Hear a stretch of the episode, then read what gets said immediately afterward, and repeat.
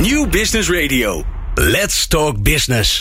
Met nu People Power. People Power is een programma over de kracht van mensen in organisaties. Met interviews en laatste inzichten voor betere prestaties en gelukkige mensen. Welkom bij People Power Change. Jeroen Buscher en ik gaan in gesprek met mensen die zorgen voor verandering. En vandaag in de studio Ankie van Wersch van NVU.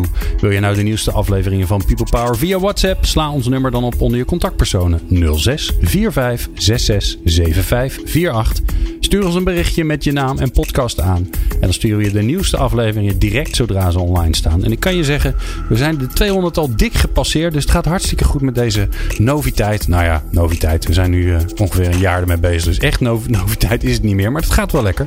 Uh, dus uh, doe dat als je dat wil. Je kunt natuurlijk ook naar peoplepower.radio en je dan abonneren via alle podcast apps. En het is tijd voor Jeroen. People Power. Inspirerende gesprekken over de kracht van mensen in organisaties. Wat geweldig dat u alweer voor de radio zit bij het knappend haardvuur. Hier is Jeroen Buscher en welkom bij People Power Change. Bij People Power Change kijken we naar veranderkatalysatoren. Dat zijn mensen die zeggen als er iets veranderd wordt, dan voel ik mij degene rond wie het scharniert. Uh, in die zin, ik doe mijn best, ik interveneer, ik bedenk iets, ik sleur, ik trek, ik duw, ik prikkel om verandering gestalte te geven. En vandaag in de studio Ankie van Wersch Lenders. oud, oud geslacht uit Limburg. He, barones is ze van nature, hebben we net afgesproken. Maar ik mag Freule uh, Ankie zeggen, dat is geweldig. Ankie, heel erg welkom. Dankjewel. Je bent van NVU. Dat klopt. Wat dat is, gaan we zo doen. Want we weten, de traditie vraagt dat de eerste vraag altijd hetzelfde is. En dat is, wat heb jij nodig om te kunnen veranderen? Wat ik nodig heb om te kunnen veranderen is een goed, logisch doel. Iets waar ik echt naartoe wil. Uh, en dan komt de verandering eigenlijk vrij makkelijk. En als jouw leven een doel heeft, kan je dat benoemen? Nou, dat is een hele mooie, diepzinnige vraag om meteen. Ze slaat haar handen gelijk over elkaar. Um, wat mijn doel, denk ik, is, is uh, het maximale halen uit het potentieel van mensen. Ik word echt, echt depressief van mensen die hun potentieel niet halen. Dus unfulfilled potential.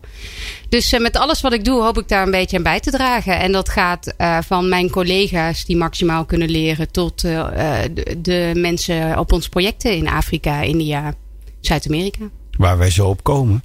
En wat heeft er voor jouw leven gezorgd dat jij het gevoel hebt dat jij die potentie ontsluit bij jezelf? Dat ik die potentie bij mezelf ontsluit. Nou, ik denk dat wij als um, de gemiddelde Nederlander dan even een hele hoop dingen heeft, hebben meegekregen. We hebben het geluk dat we in een van de meest rijke landen, meest gelukkige landen, landen met het beste onderwijs geboren zijn. Nou ja, en uh, hoe mooi is het als je een beetje van dat geluk in ieder geval kan gaan delen met andere mensen. En dat is een doel in jouw leven, dat ja. delen. Ja. NVU, wat is ja. dat? Environment and You staat het officieel voor. Wij bouwen bedrijven die een positieve impact op de wereld hebben. Ik geloof niet in het traditionele goed doen, waarbij je een hulpbehoevende hebt en een hulpgever. En ik denk ook dat wij uh, als zakenmensen juist impact kunnen maken. Dus waarom niet bedrijven bouwen die een positief effect hebben op de wereld? Denk aan een pensioenfonds in Oost-Afrika en West-Afrika overigens. Uh, een fastfoodketen met gezond voedsel in sloppenwijken, betaalbaar. Of een aantal innovatieve fabrieken in de mode-industrie die wel voor goede arbeidsvoorwaarden zorgen en die niet slecht zijn voor het milieu. Rechtsontwikkelingshulp? Ja, zo, zo zou je het misschien wel kunnen zeggen. Groen en rechts. Ja, businessontwikkelingshulp. Ja. ja, liberaal rechts. Ja. ja. Ja, En dat wil zeggen dat ondernemerschap speelt een belangrijke rol in wat jullie doen. Voel jij zelf ondernemer? Ik uh, ben, uh, ik denk wel een serieondernemer. Misschien wel een sociaal ondernemer. Hè, omdat we wel echt ook op impact gericht zijn. Uh, maar ik denk dat dat alleen maar houdt, sustainable is, op het moment dat je ook een goed businessmodel hebt. Ja, en dan denk je wel als een ondernemer. Ja, niet hulp, maar helpen ontstaan. Ja, mensen niet als hulpbehoevende zien, maar misschien wel als klant van een nieuw product. En wat doet NVU dan? Nou, wij uh, draaien programma's, meerjarenprogramma's. Dus wij kiezen vaak een markt uit die niet klopt. Hè? Dus um, bijvoorbeeld de scheepvaartindustrie, uh, die op de meest vervuilende olie op dit moment nog draait. Maar die zelf vanwege de, de strakke business en de lage marges ook niet de kans ziet om duurzamer te worden. Het is verschrikkelijk risicovol om nu een schip te bouwen wat niet werkt. Nou ja, dan komen wij kijken. Wij durven dat risico wel te nemen. En wij gaan dan op zoek naar technologieën, waterstof bijvoorbeeld, om zo'n schip wel draaiende te krijgen. En op het moment dat je dan een business case hebt, hè, als dat tijdje in operatie is geweest, nou, dan krijg je de grote partijen wel mee. Jullie doen voor? Wij doen voor. Ja, wij zetten het voorbeeld. En waarom kunnen jullie het dan wel? Um, ik denk uh, een paar dingen ik kom zelf uit de consulting, dus ik heb ook wel gezien dat er heel veel risicodenken is. Ik denk dat uh, als ik kijk naar het team wat wij hebben, dat denkt in kansen. Echt wel een beetje ondernemerschap. Ik zie een kans. Uh, en het tweede is dat wij natuurlijk niet hebben te dealen met de legacy van een grote infrastructuur, bestaand bedrijf, bestaand IT-systeem, korte termijn verwachtingen. Wij, wij hebben alle vrijheid om een of ander enorm grote doel neer te zetten. Maar goed, jullie gaan niet op zaterdag met z'n allen staan lassen in de achtertuin om dat schip te bouwen. Nee. Daar zal ook kapitaal bij komen kijken. Zeer zeker. En hoe kom je eraan dan? Want en dit is toch risicokapitaal? Dit is zeer zeker risicokapitaal. Het is denk ik soms zelfs kapitaal waarvan de mensen niet verwachten dat het terugkomt. Uh, omdat je zo'n groot risico neemt. Uh, dus wij werken samen met uh, bijvoorbeeld een aantal grote foundations die dit wel durven, die ook wel zien dat er een verandering gaat komen. Die, die, wiens opdracht is de wereld veranderen. De wereld veranderen, verbeteren. Maar laten we ook eens kijken of we dat op een zakelijke manier, hè, dus met terugkerende inkomsten kunnen gaan doen. Uh, die doen vaak de eerste twee jaar. Dus het echte hele risicovolle wanneer wij uh, uh, de technologieën nog moeten zoeken. Dat het moet blijken of het wel een goed idee was. Absoluut, ja. absoluut. En daarna komen investeerders. En dat zijn wel investeerders die gewoon gezegd hebben: ik investeer een bepaald percentage van mijn vermogen. met het streven om impact te hebben. Wat ik mag wel merken noemen, dus de ASN'tjes van deze wereld. Uh, ja, ja, die komen pas veel later. Hè? Je zit eigenlijk nog veel meer in de venture capitalist uh, In de durfkapitalisten. Ja, absoluut. Ja. Zie je eventjes dan, dat is niet het onderwerp, maar dat interesseert me persoonlijk. Zie jij de wil eh, in het kapitaal groeien om risico te nemen om deze wereld ten goede te keren? Ik zie de wil. Uh, ik zie vooral ook nog uh, mensen die niet weten hoe. En welke rendementen moet je daar dan tegenover zetten? Uh, welke return kan ik verwachten? Hoe meet ik het succes van impact? En wanneer, ben, wanneer is een bedrijf dan impact technisch, technisch succesvol? Heb je dan zoveel miljoen kilo CO2 bespaard? Of zoveel mensen een goede baan geholpen? Dus veel mensen zijn echt nog zoekende naar hoe kan ik dit nu goed doen. Je, je hebt een andere kostenbatenanalyse. Ja, een ja. hele andere. Ja. En, en kan je dat soort investeerders harde garanties zover mogelijk bieden? Op, uh, nou ja, op financiën en op impact zet je wel doelstellingen. Het, het moet geen spielerij zijn. Uh, dan, dan zitten we weer in een andere hoek. Wij het willen wel echt bedrijven is, bouwen. Het is een business case. Ja, ja. ja. Het risico is hoger. En zeker als je in ontwikkelingslanden of beginnende ontwikkelde landen, hè, uh, bijvoorbeeld India zit er zitten afhankelijkheden, politiek, weer technisch, waar je natuurlijk wat minder invloed op hebt dan hier. Dus je hebt een hoger risico en waarschijnlijk een risico ook op het duur. Nou, dit is radio. Um, dus ik, soms moet je dingen visualiseren. Ik kan aan jou zien dat ook jij een voorliefde voor mode hebt. En volgens mij hebben jullie een, heb je een heel mooi, om het even concreet te maken, een heel mooi voorbeeld van een gedachte over hoe mode geproduceerd wordt. Waar ja. jullie nu mee bezig ja. zijn. Vertel eens, neem ons mee. Wat er gebeurt is, uh, de mode-industrie is de tweede vervuilende industrie, nummer twee in de wereld qua vervuiling. Watergebruik. Nummer één is? Olie. Olie. Uh, watergebruik, uh, arbeidsomstandigheden. We kennen allemaal wellicht nog de beelden van Rana Plaza. en de markt van mode groeit alleen nog maar. Ja. Iedere seconde is er zelfs een volle vrachtwagen of een volle container met kleding die nooit gedragen is, die wordt verbrand. Omdat het in fast fashion niet uitgekomen is. Dus, dus de, de, de, het systeem klopt niet meer. Ja. De textielpartijen zijn met elkaar aan het praten over hoe ze dat kunnen veranderen. Uh, maar uh, wat wij dan doen is, nou, wij gaan het gewoon veranderen. En niet hier in Nederland. Wij zijn in India begonnen met het neerzetten van een duurzame keten. We zijn begonnen met het weven onder goede arbeidsomstandigheden van mooie stoffen. Uh, toevallig vorige week was uh, Yevgeny Levchenko in het nieuws en die had een pak van ons aan. Dus het kan ook mooi zijn. Het hoeft niet geitenwolle sok te zijn. Nou, toen we dat hadden, dachten we, hé, hey, maar die recyclingtechnologie is nog niet goed. Dus we zijn nu bezig met het implementeren van een fabriek die katoen, gebruikt katoen, kan uit elkaar halen en weer recyclen tot nieuwe uh, katoendraden. En al deze stappen, voor de duidelijkheid, zijn wederom gebaseerd op een business case. Ja. Maar het startidee is niet, we kunnen daar geld verdienen, maar we kunnen daar dingen beter doen. En wellicht er ook nog geen verlies op maken. Misschien een wat lager rendement, maar nog steeds rendement op Precies, ja. precies. En met zo'n keten neerzetten. Dus ons streven is dus om een 20, nou, of 24 een goede keten neer te zetten. Uh, die gewoon laat zien dat het kan. En dat het ook nog rendabel is. Je wordt er wellicht iets minder rijk van. Maar het kan gewoon wel. Maar de wereld wordt er rijker van. De wereld wordt er rijker van. En Ankie, lukt het dan, want je bent al een tijdje bezig. Lukt het dan om een soort revolving fund te worden. Waarbij je op een gegeven moment uitstapt. En dan kun je weer ergens anders in. Want dat zou natuurlijk ja, ideaal zijn. Ja, nou dat is het streven. Moet ik er eerlijk bij zeggen. Maar stel bijvoorbeeld, we hebben een pensioenfonds in Ghana wat succesvol is voor de informele sector. De pensioenwet is daar veranderd. Dan kunnen wij uitstappen.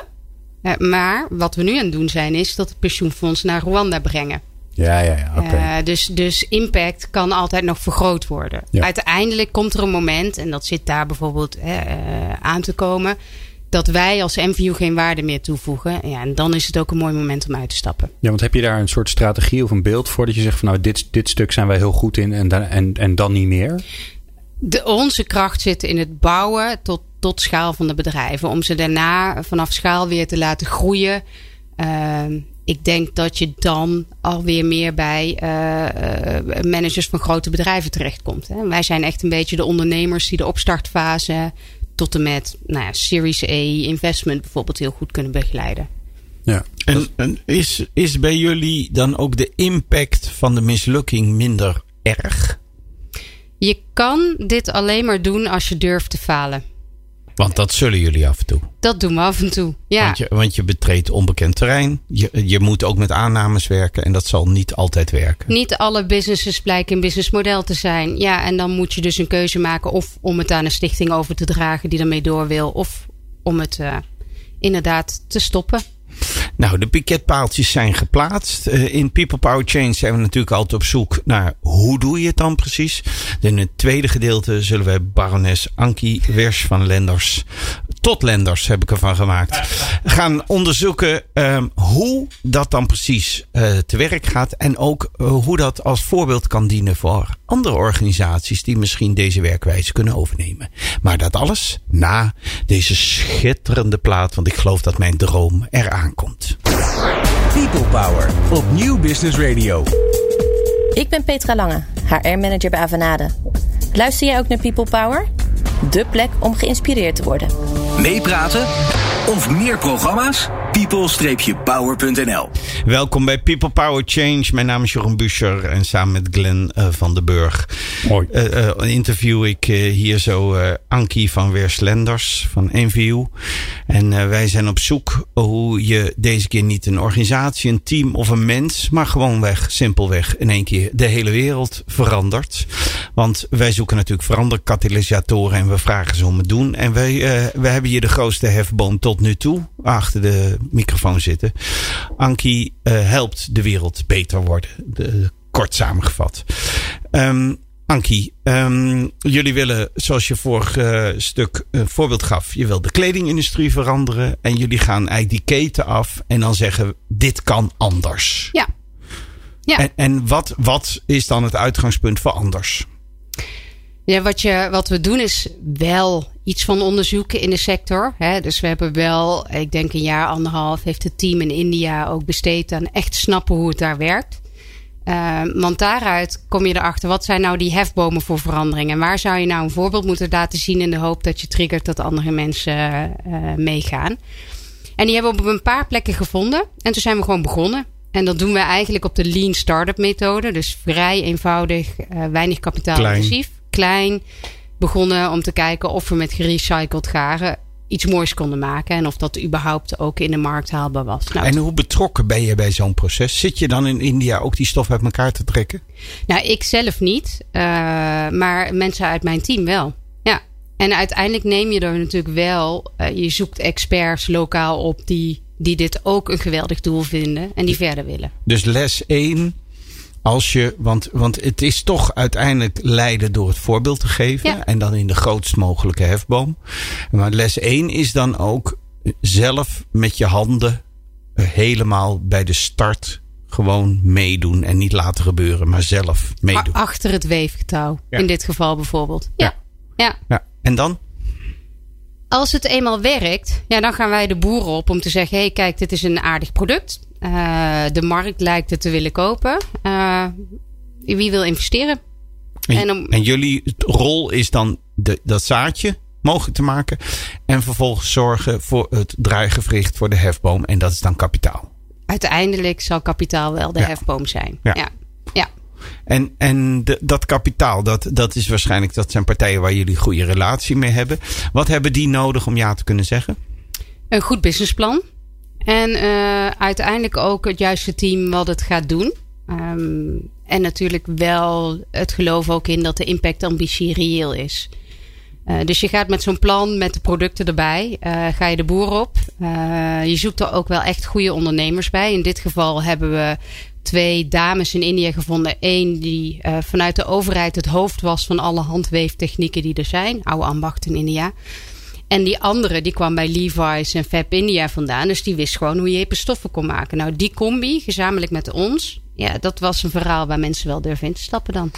En, um, en in, in die zin is, stappen ze in omdat ze denken: hier kunnen we de wereld mee veranderen.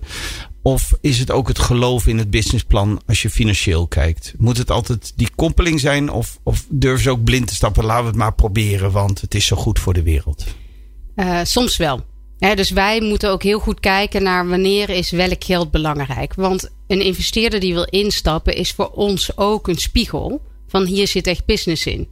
Uh, op een gegeven moment heb je zelf iets opgericht. Ja, het is net als met je eigen kinderen. Die zijn toch het meest getalenteerd en het leukste, het liefst van allemaal. Dat, zo is het ook met je eigen businesses. Maar het bloed dood als het niet zelfstandig kan worden. Daarom. Dus uh, je hebt ook gewoon op een gegeven moment investeerders nodig die met een kritische blik kijken naar wat je aan het doen bent. En op het moment dat zij zeggen, hier stappen we in, is dat voor ons ook een spiegel van, hé, hey, hier zijn we blijkbaar toch wel goed bezig. Ja, ik zeg altijd, wij, ons lichaam heeft bloed nodig. Zonder bloed kunnen we niet leven. Nee. Uh, maar leven gaat niet over het hebben van bloed. Maar het is wel voorwaarde om te kunnen leven. Het dus is wel een middel om uh, impact hier te krijgen. Ja, en het is ook niet zo dat ik kan zeggen... nou, ik heb hele lage bloeddruk, maar ik hoef daar verder niks mee. Het, het is wel echt iets wat ook maakt dat je en dat, ik denk dat het met geld en, en business net zo goed is. Als er geen geld is of alleen maar verlies wordt gemaakt, dan zal het uiteindelijk niet groot kunnen worden. Dat ben ik helemaal met je eens. Ja. ja. Is het ook zo dat er, dat er zeg maar, dat jullie uh, uh, argumenten verzamelen waarom het ook rendabel is om verantwoorden te produceren? Dus is dat een van de, van de businessreden, dus de, de, de financiële redenen om ook die aanpak te kiezen? Omdat, het, omdat de klant ervoor wil betalen. Ja, als jij wil dat de grote industrie mee verandert, dan moet je laten zien dat het rendabel is. Uh, en dat begrijp ik heel erg goed, want het gaat uiteindelijk ook gewoon om business. Om de consument. Om de consument die willing is om te betalen, of om een productieproces wat dusdanig goedkoop kan, waardoor het ongeveer dezelfde prijs kan hebben. En wat misschien nog wel vaker belangrijker is. Um, en als jij dat niet kan aantonen, dan word je ook niet serieus genomen. Dan, dan ben je die gekke pionier. Uh, maar wij willen juist de industrie meekrijgen.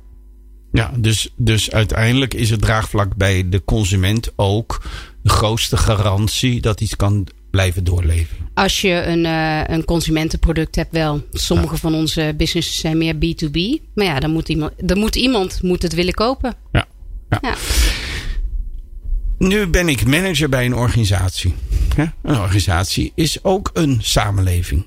En uh, wat je vaak ziet, en dat, dat zeg je al helemaal aan het begin van het verhaal. Vaak proberen wij te veranderen door de huidige structuren te veranderen. En jullie hebben een rigoureus nieuwe aanpak. Jullie beginnen echt naast de organisatie helemaal opnieuw. Jullie worden ook gevraagd om organisaties te helpen met veranderen. Die zeggen wij willen duurzaam produceren of wij willen meer meewerken aan een betere wereld. Wat dan ook. Eh, is dat dan ook de aanpak bij organisaties? We, als wij met organisaties werken, bouwen we vaak een nieuwe business buiten hun bestaande business om mensen. Omdat ik denk dat uh, om een oud systeem overbodig te maken, moet je een werkend nieuw systeem ernaast zetten. En het ombouwen met grote infrastructuur en legacy is gewoon echt heel lastig. En de infrastructuur is gebouwd op een andere doelstelling. Ja, absoluut. Ja, en de, de KPI's en de doelstellingen ook. Dus als wij met businesses samenwerken, gaan we samen met die business een nieuw bedrijf neerzetten, wat uiteindelijk wel opgenomen kan worden. Of eh, we gaan met hun partneren om het bedrijf wat wij hebben opgezet naar schaal te brengen. Dat kan natuurlijk ook. Ja. En de, altijd de ethische vraag. Hè? Als ik nu kom als, als regulier grijs bedrijf en we willen beter worden. Maar ja, het moet weer niet te gek zijn, want we willen nog steeds dit en dat rendement. En dat nieuwe bedrijf wel een stapje, maar niet zo mooi als het zou kunnen. Werk je, werk je eraan mee? Waar ligt de grens, hè? Ja. Toevallig twee jaar geleden met een grote plastic producent een project gestart in Indonesië. En toen we na vier maanden erachter kwamen dat het achterliggende doel was om een nieuwe plastic soort op de markt te brengen. Uh, terwijl uh, de grootste lekkage van plastic in de oceaan komt uit Indonesië. Hè? Dus, ja. uh, het is... Die er mee willen kappen. Ja, ja. ja dat ja. is natuurlijk een enorm goede oplossing. Ja. Um, wij hebben toen uiteindelijk gezegd, dat gaan we niet meer doen. Vriendelijk bedankt partij, maar dit, dit, ik kan mezelf en mijn team niet recht in de ogen aankijken als we deze grens overgaan. Uh, soms is het wel zo, merk ik, als we met businesses werken. Je gaat minder snel dan als je geen legacy hebt. Uh, maar ja, als je op, op grote schaal uh, impact kan hebben en het gaat iets minder snel. Nou ja, als het maar hetzelfde doel heeft. Dus de, de, het, excuseer het woord, ik hou van het woord, het opportunisme van de ondernemer, wat je moet hebben als ondernemerschap. Jullie zijn geen principe uh, freaks die zeggen our way or the highway. Um, we zijn bereid om mee te kijken. Alleen, we hebben wel in ons linkerhand een moreel kompas. En we blijven wel in de gaten houden of we vinden dat het in een redelijk tempo beter en mooier kan. Absoluut, absoluut. Als wij nu met de textielwereld aan de slag gaan, dan hebben wij op een gegeven moment de grote partijen nodig. Dan kan je zeggen: Ik wil niet met HM samenwerken, want die doen het nu slecht. Of je kan zeggen: Hé, hey, als wij, doordat HM ons product koopt op grote schaal, HM 10% duurzamer krijgen, dan hebben we ook impact. Ja, ja, ja. Ja, nee, heel herkenbaar.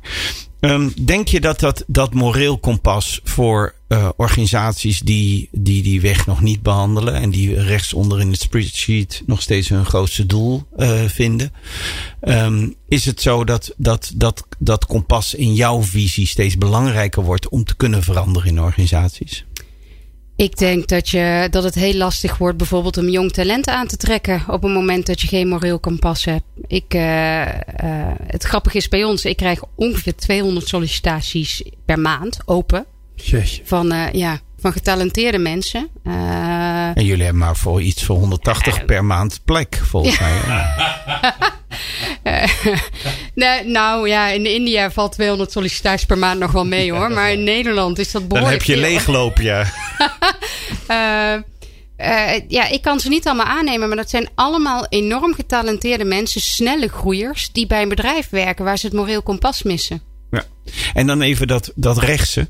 Is onze, uh, onze rijkdom houdbaar als we zo gaan produceren? Ik geloof wel wat meer in de circulaire kant. Kijk, de natuur is ook zo gebaseerd dat als je iets gebruikt, uh, het, het wordt weer tot uh, duurzame uh, grond en er groeit weer een plantje op. Ik bedoel, de aarde is er zo op gericht dat resources hergebruikt worden. Cyclisch. Ja, en op het moment dat wij alles maar blijven doorgebruiken, het gaat een keer op. Ja, dus het, het dus antwoord, het niet-politieke antwoord is nee. Het is niet houdbaar zo het rijk als Het is zeker niet houdbaar. Nee. Ja.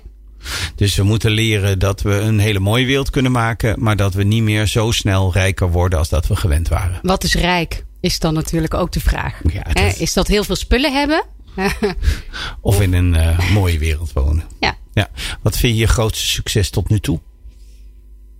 Jullie grootste succes? Ons grootste succes. Ehm, ik denk dat ik het pensioenbedrijf wel een van onze grootste successen mag noemen. Waarom? Eh, omdat eh, een pensioen beginnen voor de informele sector. Ne 90% van de Afrikanen heeft geen officiële baan. En spaart dus niet voor het pensioen. Armoede onder ouderen is heel groot. Lijkt deze studio wel. Ja. Maar eh, eh, Vanuit een andere problematiek. ja. Geef ik onmiddellijk toe hoor. Nee, dat- In die zin was het een missengrap. Ja, nee hoor, maar de, de- dus je kinderen zorgen straks voor je en die gaan niet naar school. Dus dat is een hele cyclus die misgaat. Wij hebben daar in Ghana gewoon een bedrijf neergezet en de wetgeving laten veranderen. Zodat pensioen voor de informele sector mogelijk is. En dat gaan we nu ook in Rwanda doen. Ja, ik vind dat echt wel heel mooi. Dat is het ook. Ja. Meer na dit. Nieuw Business Radio. Let's talk business.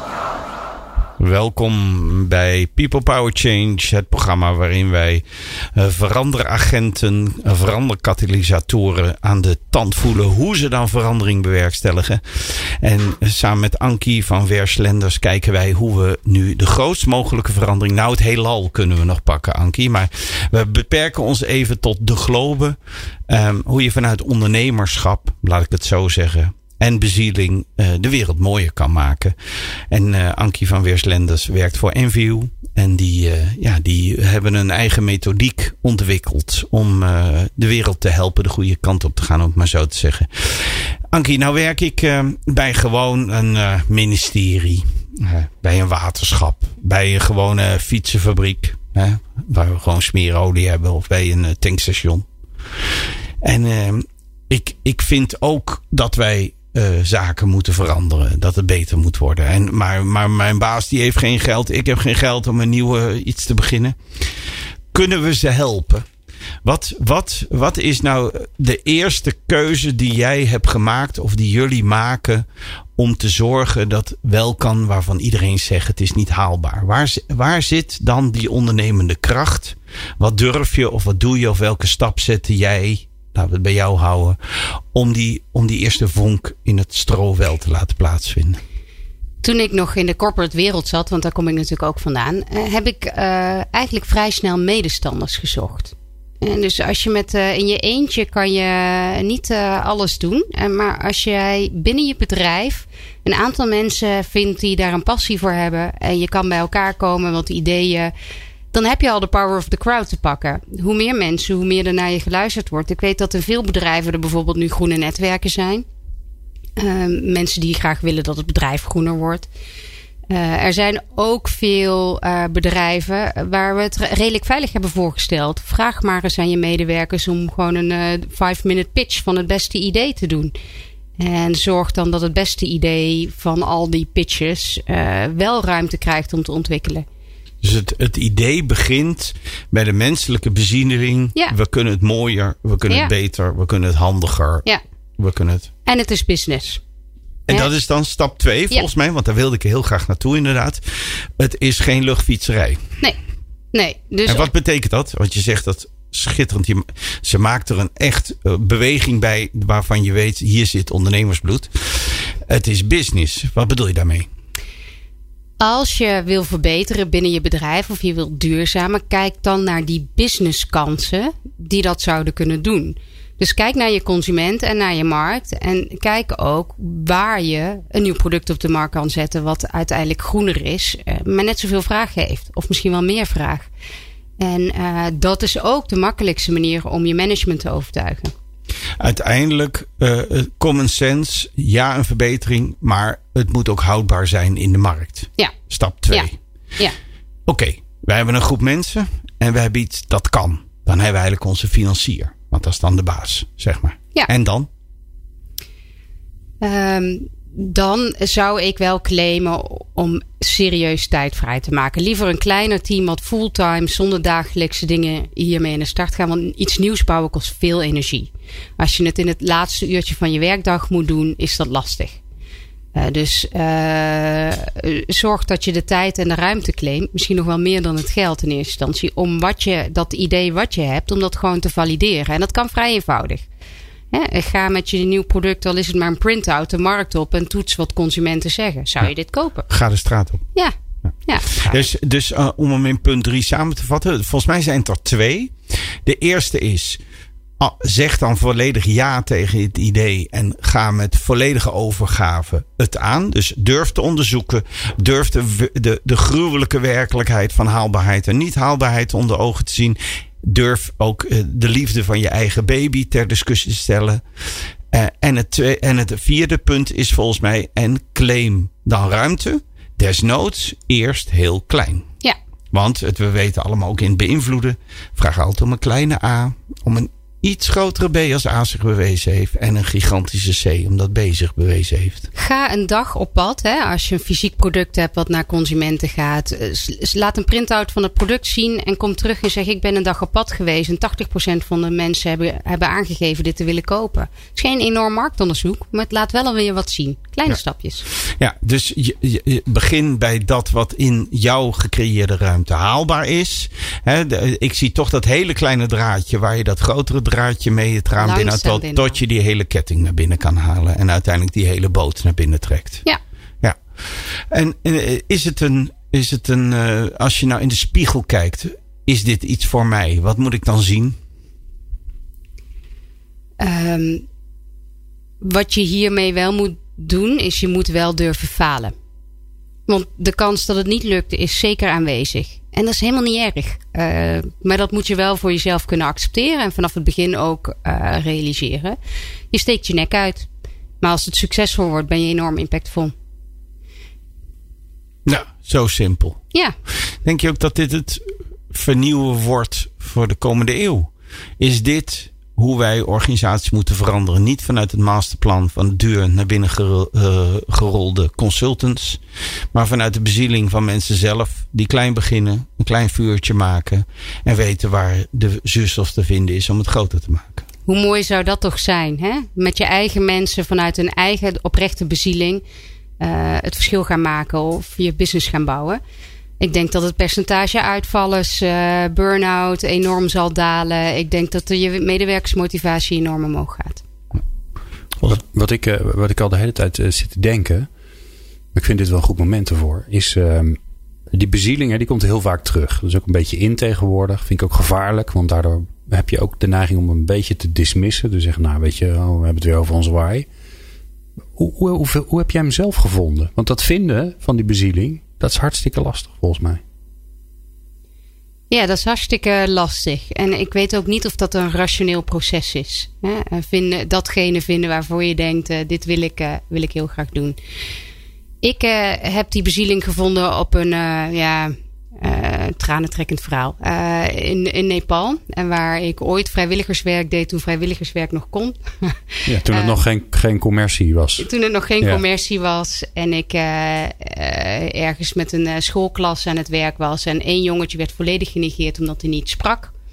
En iedereen dacht, hij is debiel. En die heb ik aandacht gegeven. En na vier, vijf weken bleek het gewoon een hartstikke intelligent ventje te zijn. Maar omdat niemand tegen hem sprak, sprak hij ook niet terug. En toen dacht ik, als je dit soort impact kan maken, uh, al is het maar één leven, ja, dan, dan uh, heb ik in ieder geval niet voor niks geleefd. Oké, okay, dus je, je moet het meemaken eigenlijk. Want dan voel je het. Dan voel je het, ja. Ja, dat helpt wel. Uh, ik denk dat je zelf ook heel goed voelt waar je op aangaat. Hè? Dus wanneer je blij van je werk terugkomt en denkt, nou, vandaag heb ik echt iets gedaan waar ik trots op ben. Nou, dat komt heel dicht al bij, bij je doel, denk ik. Nou is een, een veel gehoord argument bij mensen in organisaties. Ik zou wel willen maar. En na de maar zitten verantwoordelijkheden, onmogelijkheden, uh, pensioenen, uh, hypotheken. Uh, mensen benoemen graag allerlei remmingen om die stap niet te zetten. Ik geloof wel in dat brandend vuur in mensen. Maar ik geloof ook al of in het hek waar ze zichzelf achter terugvinden. En of ze dat hek dan zelf bedacht hebben of dat het er werkelijk staat. Jij was ooit uh, succesvol in de corporate wereld. Ook jij eh, had waarschijnlijk een Rianter, kan ik me zo voorstellen, Rianter inkomen dan nu. Hè? Ik mis mijn lease auto af en toe. Ja, wel. ik zag op welke fiets je hier aankwam en dat je drie keer op de hoek moest pompen. En dat voor een baron. Uh, ja, en dat van Een barones. barones. Ja, ja. ja, je hebt natuurlijk nog die goede landgoederen, dat scheelt, dat snap ik. Maar, ehm, ehm, wat, wat, eh, maar toch, jij hebt die stap ook gemaakt, omdat je inderdaad, je zegt het al zelf, ik wil uiteindelijk aan het eind kunnen zeggen, ik heb het goede met mijn leven gedaan. Ik heb het mooie met mijn leven gedaan. Help ons dus. Ik zou het wel willen, maar ik heb een hypotheek en ik heb een pensioen en ik heb ook kinderen waar ik voor wil zorgen en ik heb ook mijn hobby en dat wil ik toch ook niet loslaten. Wil je het echt? Jawel, maar Nou Ja, dan vraag ik me dus af of je het echt wil. En wat ik gedaan heb, is ik ben eh, thuis in gesprek gegaan. Want eh, inderdaad, ik heb wel een, een stuk van mijn inkomen eh, ingeleverd. En ik heb gezegd, hier word ik heel blij van. Kunnen we het passend maken? Dus Wil- wij zijn gewoon gaan rekenen. willen jullie een blije mevrouw of willen we een rijke mevrouw? Ja, ja. Ja, en hoe. hoe ik heb mijn kinderen verteld. de, de oudste was toen tien. Ik, ik moet hier wel meer van gaan reizen. Maar dan doe ik wel hele mooie dingen van de wereld. Zie ik jullie alleen af en toe wat minder. Ja. Hoe kijken jullie daar tegenaan? Ja, en nu is dat af en toe nog wel gemopperd. Maar toen zeiden ze ook echt van ja, maar dat, ja, dat moet je toch gewoon doen? En, en dat het minder luxe kan? Ja, dat mis ik. Ik, ik maakte een grapje met die leaseauto wel de airconditioning vandaag eh, Ja, die is wel droevig hier. wel zou helpen. Eh, ja, we hebben hier een ventilator staan, maar die bleek zo, eh, zo schandalige werkzaamheden eh, geproduceerd te zijn dat we hem niet aan durven zetten, Ankie. Oh, dat, dat is het. het. Dat is het. Ja. Je ruikt het bloed als hij gaat draaien. Eh, nou, ik, ik heb dus dingen ingeleverd, maar ik mis het niet. Nee, want leven is mooi geworden. Het leven is wel mooier geworden. Ik heb het eh, aan de lunchtafel over oplossingen. Eh, oplossingen voor wereldproblematiek. Soms belachelijk grote ideeën die nooit werkelijkheid gaan worden. Maar dat geeft niet. Het, is wel, eh, het doet er wel toe waar we het over hebben. Heb jij dat ziekelijke ondernemersgen? Wat ook een beetje betekent dat de, de angstprikkels niet helemaal goed doorgegeven worden. Ik vind het af en toe heel spannend. De eerste keer dat ik een bedrijf eh, hè, moest ze zeggen: dit gaat niet werken. Vond ik echt heel, eh, vond ik echt heel lastig. Ik Ja, kom dat- uit, uit de consultingkant, hè, waar je alleen maar risico's ziet. Dus het was voor mij een enorme stap. Ehm, en ik heb die angst wel gezien. Maar ja, dan gebeurt het een keer en dan blijkt het gewoon reuze mee te vallen. Maar in het eh, laatste gedeelte, dat wist Ankie nog niet, ga ik haar vragen om u toe te spreken. En te zeggen eh, waarom en hoe u kunt helpen deze wereld te veranderen naar een stapje mooier. People Power met Glen van den Burg. Meer luisteren? people-power.nl Ja, we zijn aanbeland bij het afsluitende stukje People Power Change, waar wij praten met verander Ik kan dat woord nooit uitspreken. Katalysator. Ja, katalysatoren. Eh, bij deze Ankie van Wers eh, Lenders van eh NVU. En we, we- voor de grap zei ik, we gaan eindigen met een instant column. Je trok terecht, bleek weg. Maar we, we- ik ga je voeden met vragen. Eh, de, voor, de, voor, eh, eh, voor de speaker thuis bij het haardvuur, hè, gezeten op een leren zetel, zit onze luisteraar te luisteren. En die denkt, je hebt gelijk. Ik wilde het al zo lang. Ik wil dit ook. Ja, maar waar, waar begin ik? Waar begin ik? Ja, begin. Gewoon. Ehm, ga kijken wat, welk issue in de wereld hetgene is wat jou het meeste raakt. En waar je iets aan wil doen. En ga eens kijken naar oplossingen. Ja, maar ik ken niemand. Dan ga je mensen bellen. Dan ga je op zoek naar mensen. Dan ga je mensen leren kennen. Toen ik de carrière switch maakte van de corporate wereld naar deze wereld, heb ik denk ik 83 kopjes koffie gedronken voordat ik bij NVU terecht kwam. Waar ik mijn plek vond. Dus je bent mensen gaan verzamelen. Ja, Ja, ben wat je al zei. kennen, ja. of volume maken. ja. Ja, maar we hebben geen geld. Wie is we? Jezelf. Ja, wij, al die mensen die dit ook willen. Ja, maar je hebt niet zo heel veel geld nodig eh, om eh, eh, een verandering teweeg te brengen. De beste ideeën beginnen uit de garagebox, heb ik altijd geleerd. Die heb je vast wel. Ja, maar ik heb geen tijd. Nou, wat, hoeveel uur Netflix per, eh, per week zouden er ingeruild kunnen worden om een impact te maken in de wereld?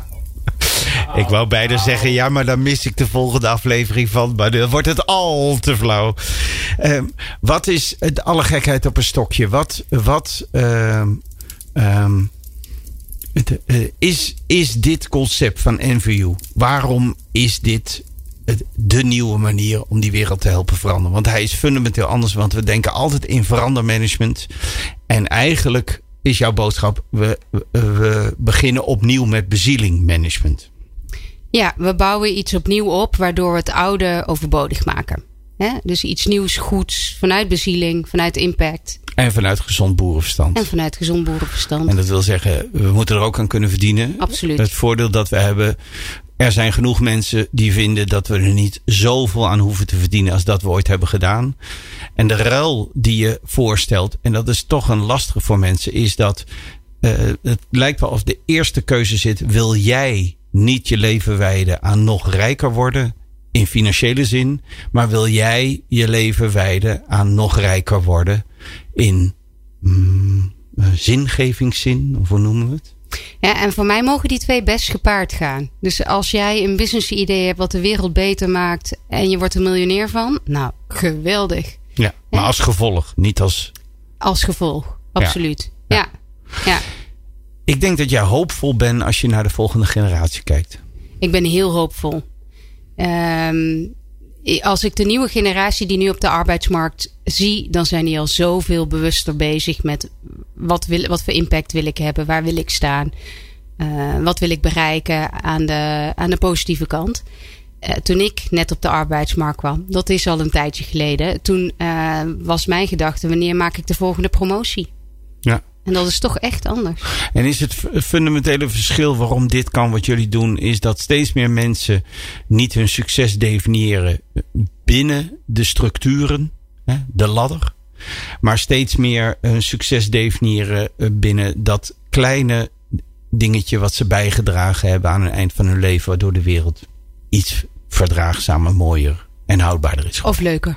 Of, hè? leuker is geworden. Eh, dat denk ik wel. Ik denk dat zeker de nieuwe generatie veel meer kijkt naar welke legacy laat ik straks achter. En dat dat eh, niet per se eh, eh, een, een carrière en een boot is.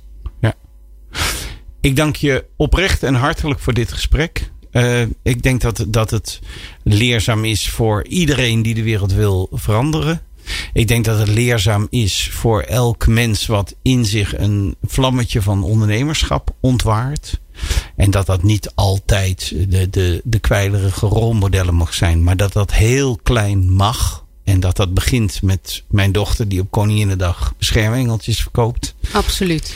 En, ehm, en dat het ook hopelijk een inspiratie is voor heel veel organisaties die zeggen: ja, wij willen dat wel, maar. En jij zet achter de ja, maar volgens mij een antwoord waar we met z'n allen een heel stuk mooier van worden. Van impossible naar I am possible. Ja, Ik- Ik wens je een geweldige zomer die langer duurt dan de komende maanden. dankjewel.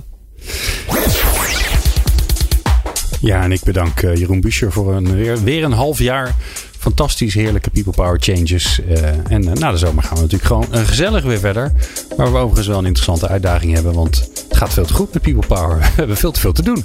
Dus we moeten nog even wat mooie data zoeken. Maar dat komt wel goed. In de volgende aflevering van... Oh, Jeroen wil nog wat zeggen. Ja, Jeroen. En ik ben lekker weg, mooie jongen. Dus Ja, helaas. daarom. Ja, nee, nee. In de zomer gaan we je niet helpen. Ehm, in de volgende aflevering van People Power gaan we met ja, toch al toch stiekem wel Nederlands trots. want ze proberen zelfs duurzaam te vliegen. Met KLM in gesprek over hoe zij duurzame inzetbaarheid aanpakken. Ehm, en dus dat hoor je in de volgende aflevering van People Power. Dankjewel voor het luisteren. Meepraten of meer programma's? people-power.nl